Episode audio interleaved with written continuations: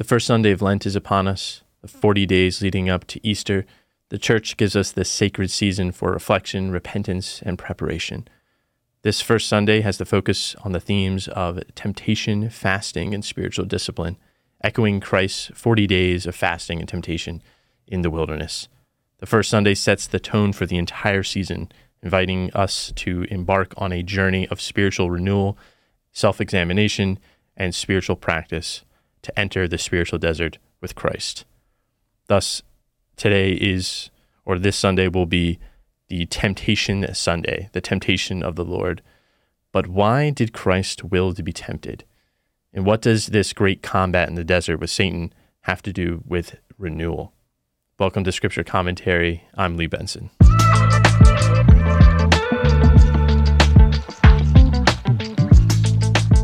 Remember to like, comment, share, subscribe, leave a review, do all the things. Help me to appease the. Remember to like, comment, share, subscribe, leave a review, do all the things. Help me to appease the pernicious and fickle algorithm gods. Also, you can ask me a question and I will answer it on the podcast. You can ask me by emailing me at basicallyrelatedpodcast at gmail.com. So, our first reading is from Genesis. We're getting it from Genesis 9, which is right after the flood uh, with Noah. The, the, the flood waters have kind of uh, gone down. The ark has landed back on earth, and Noah disembarks with his family, and God renews a covenant with him. So, unfortunately, even though it would be very, uh, it would be great to get the whole flood narrative for some symbolic reading, we actually get everything after the flood narrative. We get the the renewal of the covenant. So the the whole of this passage is really about kind of reinstating the covenant that God had made with Adam. That if you look at the language of Genesis, the creation account, and with Adam, and then make the parallels with Noah, what you'll see is God is is renewing that first covenant. It has the same language of uh, be be fruitful and, and multiply and increase. And there's this idea of I think of a kind of cosmic renewal or a cosmic covenant because God says to Noah that he doesn't he's not just renewing his covenant with Noah, but he's actually renewing his covenant, he says, with Noah and all of creation. There's a few times where God says that he's renewing this covenant between himself Noah, and the earth, the entire earth. So this is the covenant that Adam ri- originally enjoyed, which was that it was uh, this this harmony between God, man, and creation, all of creation. So that's being restored again. So the the the parallels between the first covenant and the the old co- or the the covenant with Adam and the covenant with Noah are very strong. One interesting note, though, uh, although this isn't in our exact reading for the day, it's a little bit after this passage that we have. But the floodwaters in, in the flood itself is a recreation of the earth. It, it you know, the, the water dissolves everything and, and brings it back to its primordial state, how it was in the beginning when God began to create the earth. However, the one thing that is not renewed is human nature. The earth itself is, if you look at the language, is recreated, but human nature is not recreated. That although the floodwaters wash away sinful humanity, the tendency to sin, the inclination to sin, is still within the human heart. That remains. So it's not human nature here that is recreated, but it's it's the earth itself. I think there's a deeper commentary here that those who are saved on the ark kind of now inhabit a world that is cleansed from the the pollution caused by you know unrighteous behavior. And although the world has been recreated, the same is not true for human nature. So it's it's not just the exterior world that's the problem, but it's actually kind of this interior uh, interiority of the human heart. That's what needs to be renewed. So at this point, the floodwaters, as we'll see in our second reading, are just a type for a greater renewal, that they, they sort of renew the exterior, but they don't get to the heart of renewal in human nature. So God renews his covenant with, with Noah, and it's a renewal of, again, the, the entirety of the cosmos. And what this is supposed to signify is the original harmony of creation prior to the fall. That the fall has sort of marred earth with violence, but now the flood is is recreating what was supposed to be in the very beginning in the Garden of Eden. And God gives us this sort of strange line where he says that as a sign of the covenant between me, God, and earth, I will uh, I put a bow in the sky.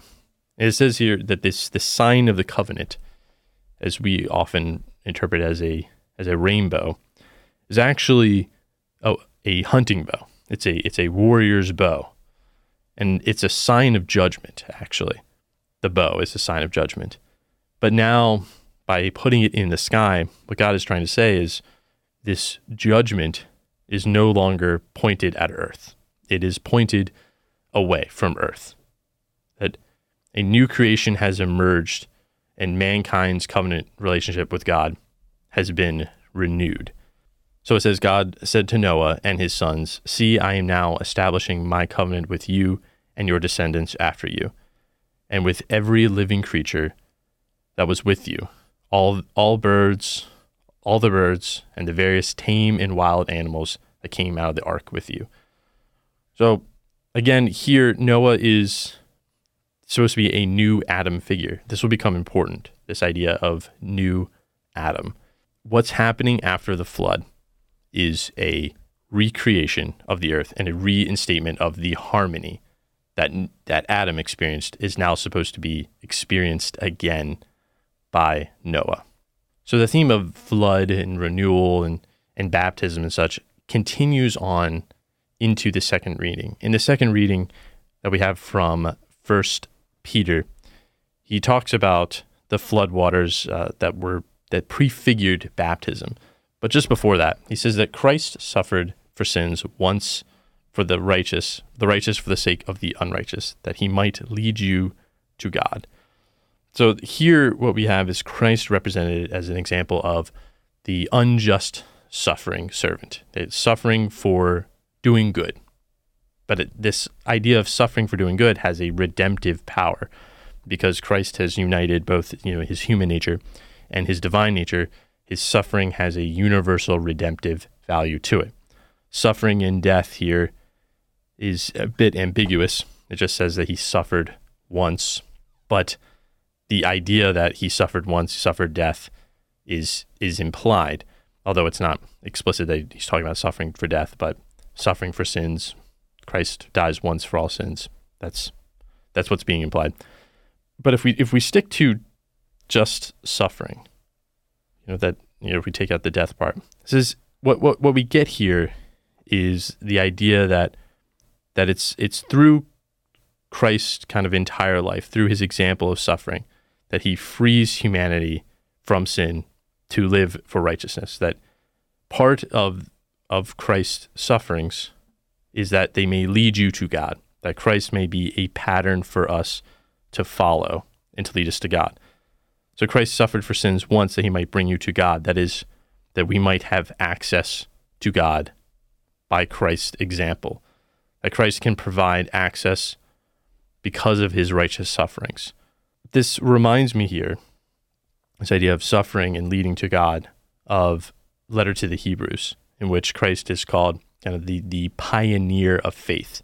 Christ is the archegos, which is a Greek term that is used in a lot of uh, kind of pagan mythology and pagan poetry of one who is a founder of a city or the one who is the pathfinder who cuts a path and that those who follow after him, follow after the founder of the city, walk in that path.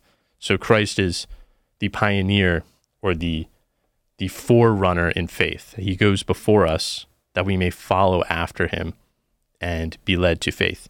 In the same kind of ex- expanded passage of that letter to the Hebrews, he talks about that Christ was su- suffered and, and was tempted that he may be set exa- an example for his followers, and that just as we are tempted, Christ was tempted for our sake as well. That's going to become a big, big topic or a big theme in the gospel. But for now, this whole idea of leading us to God is the fact that Christ is the forerunner, that he suffered for our sake, not for his own sake, but for us to have an example to follow after.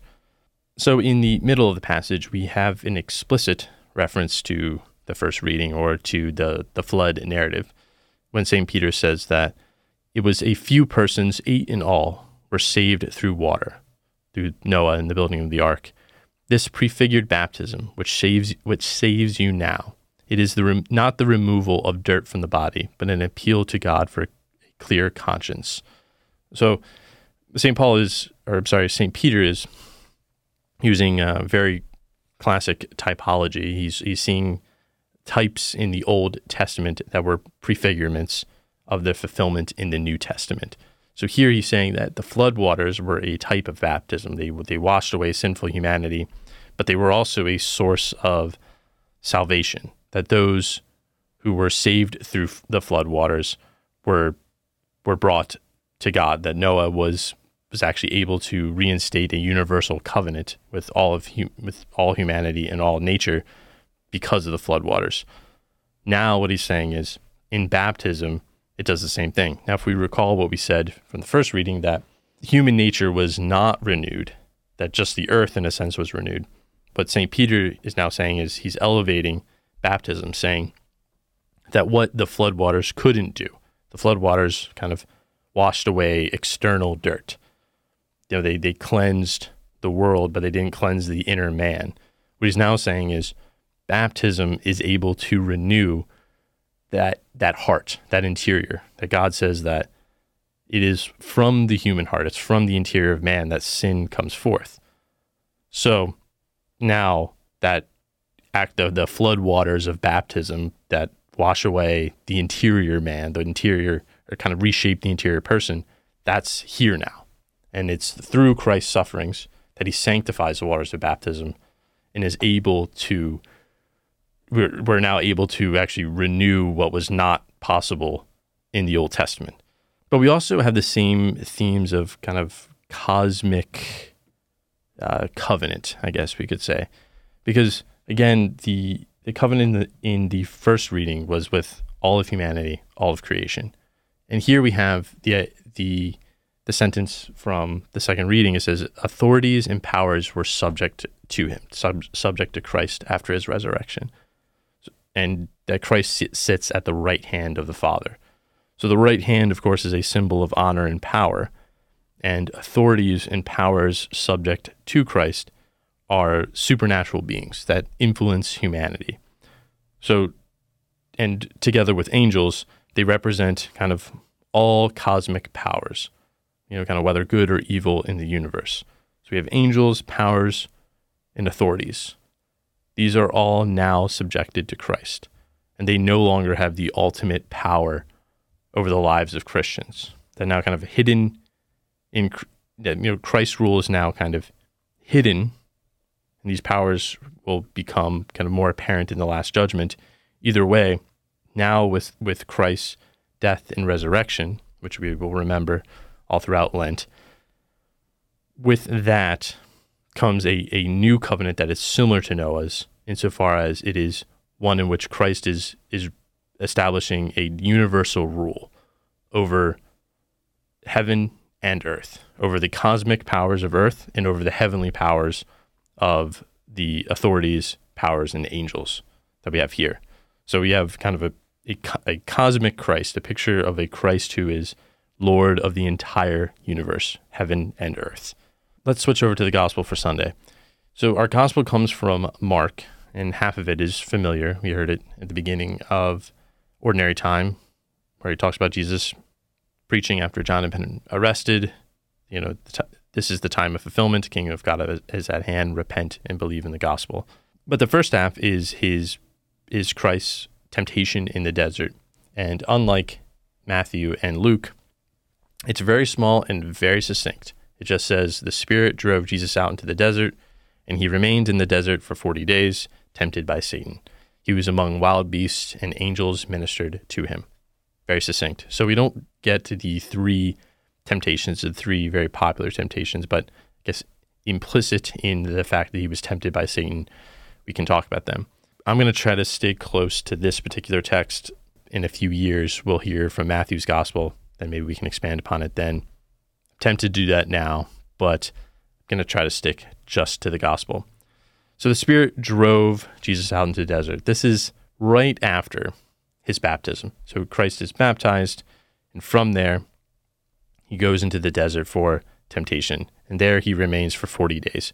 So certainly 40 days, if you've read scripture a lot, that it's a, that's a big number. It recalls um, Israel's uh, temptation in the desert. They're, you know, they were there for 40 years. We have 40 days. Then we have the 40 day fast of Moses in the wilderness of Sinai. You also have the same fasting of Elijah near the Mount Horeb. It's a, a popular number. We also, of course, have the 40 days in from kind of Noah, the first reading, uh, the 40 days of the flood.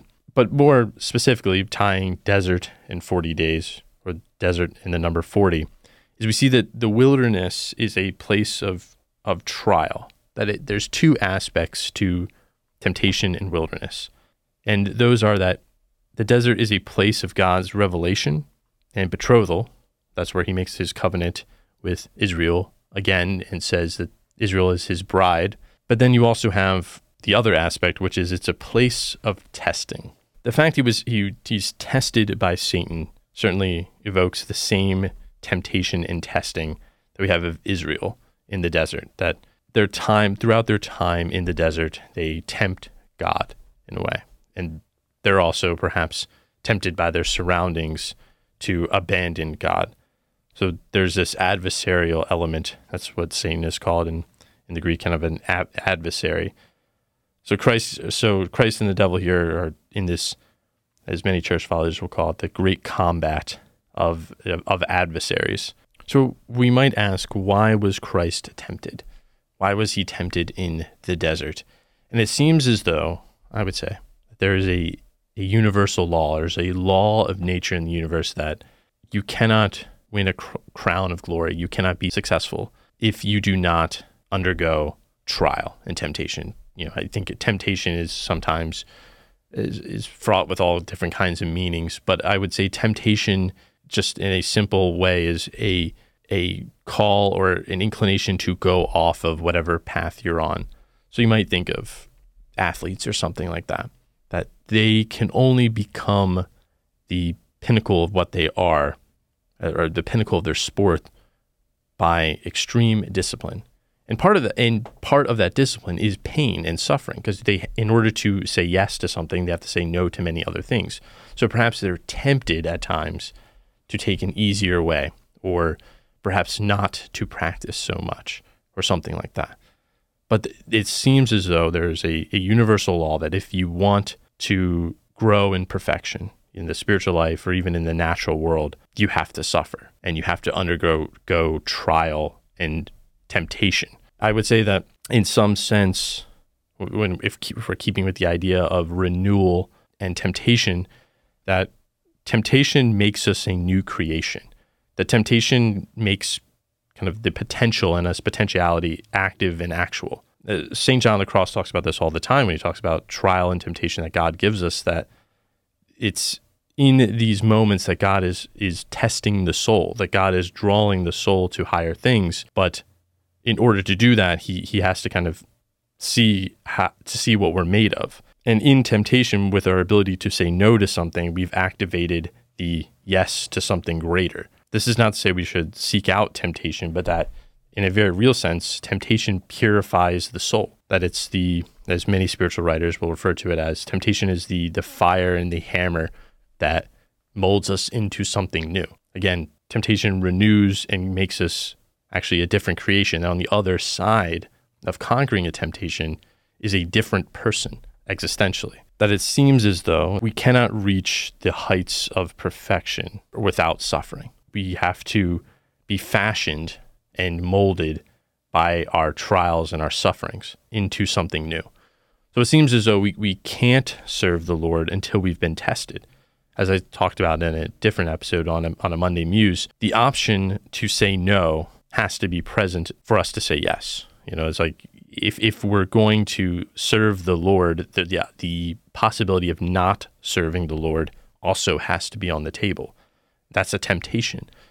And when we say yes, we've we've kind of like I said existentially activated a part in us that was that was not there. That was only in potential. But now we've we've become new and have set ourselves on a path. This idea of trial and the desert also makes me think of the hero's journey. There's two elements to the hero's journey I'm thinking of is one is the crossing of the threshold. The moment the hero enters into a land that is unknown, which is usually symbolized by a desert or a deep sea or a jungle. So if we recall that the hero's journey is not something that we simply observe, it's not something that's only in novels or books or movies, but it's actually something that we experience in our own lives that in this moment of Christ's temptation in the wilderness is he's actually saying that if I was tempted, if I've been drawn from the Spirit, strengthened by the Spirit into the desert, so will you. So the, the hero's journey that Christ models, it will also be our journey. So we we step out from the land of the known, the comfort, into the unknown. And in the unknown, that's where we experience what the hero's journey will call the road of trials.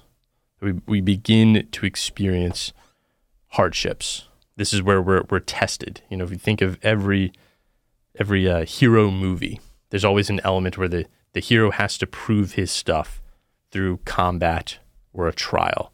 But what's also interesting is in this moment of trial for the hero, he's usually aided by some sort of magical device, they say, or, you know, that uh, Joseph Campbell will say. Uh, he's, he's aided by advice or some sort of supernatural helper he met just before entering the land of of trial. And for us, that's the supernatural help is the Holy Spirit. Right before Christ goes into the desert, he's baptized. And that's like us. We're baptized, we're given the the fullness of the Trinity dwelling indwelling in our souls. That's our supernatural help.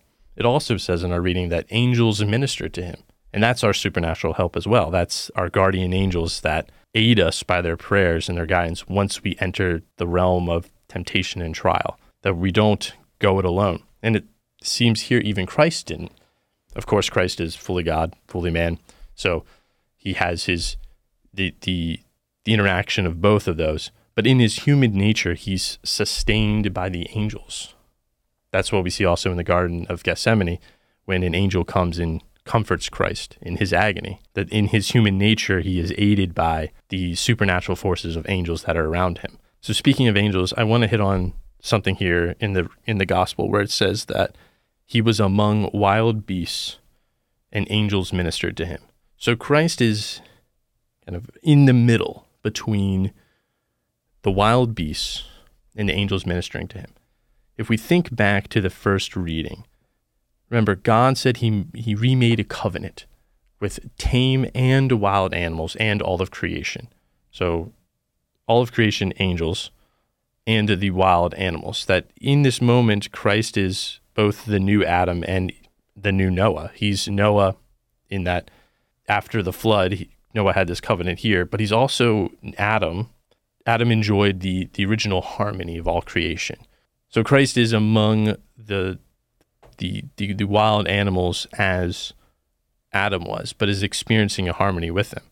Another interpretation, a, a symbolic interpretation we can take is wild beasts are always the passions. They're always interpreted as the passions. And the angelic aspect is always our higher aspirations. So Christ is in between the lower aspects of our animal nature and the higher aspects of our angelic nature. And that's our experience as well. That's that's our experience of temptation is we're drawn, we're pulled but by um, as many philosophers will call the animal appetites, the the animal the part of us that we share with animals, that part of our soul. But then also the part of our soul that shares our nature with angels, our rational part. We feel kind of pulled between these two instincts, the wild beast in- instincts or the spiritual aspirations of of our you know rational appetites. St. John of the Cross quoting St. Paul St. Paul says in 1 Corinthians 2, he talks about the the animal person or the animal self. And and St. John of the Cross picks this up. And it says that the, the animal person is one who does not perceive the things of God. And that the spiritual person is the person who, you know, submits to their will, to God. So the animal person is one who lives by their senses. And the spiritual person is one who kind of lives by their their higher intellect or by the powers of their soul, the higher powers of their soul. So in this moment of, of temptation, we're, we're pulled between the, the animal self of the wild beasts and the higher symbolic angelic self. Although, you know, the truth is we're both of these. You know, humans are not angels and they're not beasts either. They're, they occupy this middle ground. But our, our, our state in life is to balance these, that we, sh- we shouldn't act as angels because we're not, and we, but we shouldn't act as beasts because we're not. But to realize to to somehow harmonize these two, to submit our beastly desires, our wild beastly desires to angelic reasoning, and to integrate those two. Although the flood from the first reading and the desert imagery in our gospel are two very different things. You know, the desert is an absence of water, and the flood is perhaps too much water. But both are symbols of trial and chaos. Remember, the in the hero's journey, the stepping out into the unknown can be either a desert or a deep sea. So, in both of these, what's happening is trial and temptation. Then on the other side is renewal. In the flood that washed away the world, kind of recreated the world, on the other side was a renewal of the covenant. The same thing, although not a renewal of the covenant, it happens in our gospel. You have Christ who goes through the desert, and after being tried and tempted in the desert, emerges as the new Adam, the one who did not fall to the temptation of Satan, but one who overcame temptation. The desert could be a symbol of death and destruction, like the flood, but death is a instrument of change.